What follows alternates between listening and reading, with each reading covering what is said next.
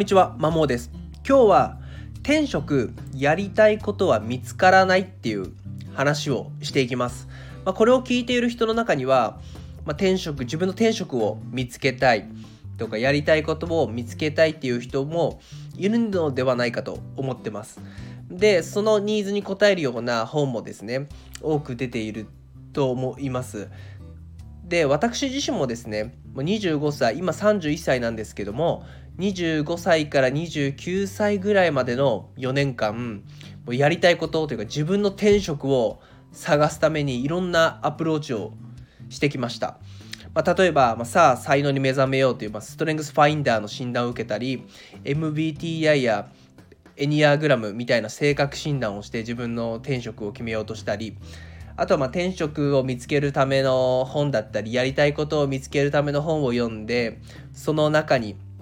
あるワークをひたすら繰り返して自己分析したりして見つけようと、まあ、4年間ぐらい本当に仕事とか家庭の合間の時間を縫って取り組んでいました。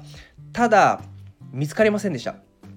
まあ今となってはまそれはそうだろうって感じで見つからなくて大まかなですね、まあ、これかなっていうこっちの方向かなっていう方向性は分かった気はするんですけども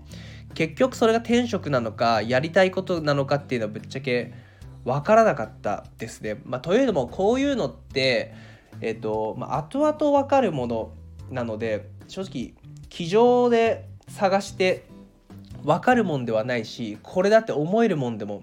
ないかなっていう風な結論に至ってます。はい、だから、やりたいこととか転職を見つけるためにその本本読んだりとか診断を受けたとしてもあくまで一参考ぐらいで結局は最終的に行動をして継続をして腑に落ちたものが、まあやりたいことは転職なのかなっていう風な感じなのでいくら机でもがいても分かんないっていうのが、えー、私の結論ですただこれは私自身だけが言ってるのではなくてまあ、いろんな方が言ってると思います。例えば独立研究家の山口周さんっていう方はですね著書の「仕事選びとアートとサイエンス」にて、えー、以下のようにこれこれから言うことを述べてました。で、まあ、転職とかいうのは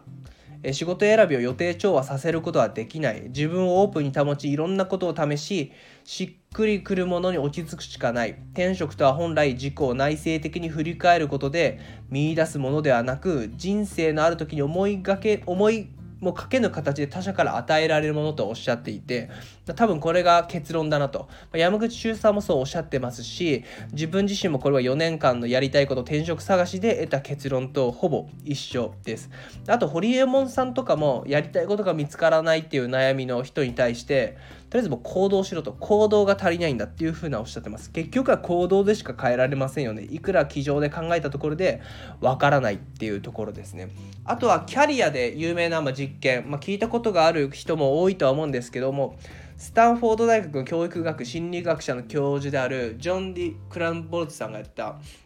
調査によると、まあ、海外のアメリカのですね数百人のビジネスマンを対象に行った調査によると社会的に成功している人たちのキャリア形成のきっかけは8割が偶然であけるあ偶然であることが明らかになってます。まあ、というのも、まあ、つまり自分の仕事とか、まあ、転職につけるかは偶然によるところが大きいということですね。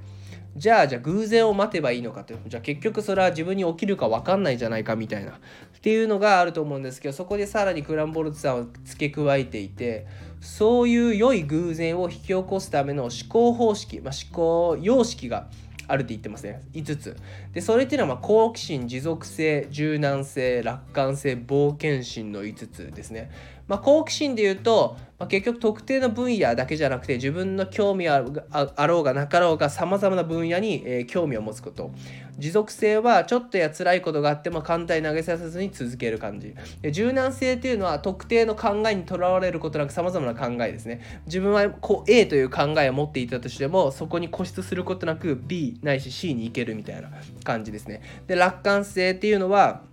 あの、まあ、一見不運嫌なことがあったとしても見方を変えて、まあ、光を見いだす力みたいな感じですね。で最後の冒険心は、まあ、リスクを取ろうぜってことですね。リスクなくして、まあ、そういったものは偶然起きないのでリスクテイクをすることをが良い偶然を引き起こすための要因の一つとおっしゃってます。はい、なのでこの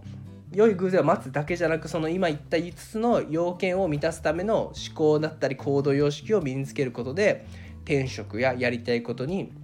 出会いやすいっていう感じかなと思います。なので、まあ、これ今やりたいこととか転職を見つけたいと思ってる方はもちろんそういった本を読んで参考にする本だったり、まあ、診断を受けて参考にするのはいいんですけど結局机に向かったり頭の中で考えたところでそれは見つからないしわからないです。まあ、やっぱ結局自分自身も今現在進行形ですけども、まあ、いろんな行動をしてみてしっくりくるものに最終的に落ち着くしかないかなっていうふうに思いますんで是非参考にしてくれたら嬉しいです。以上です。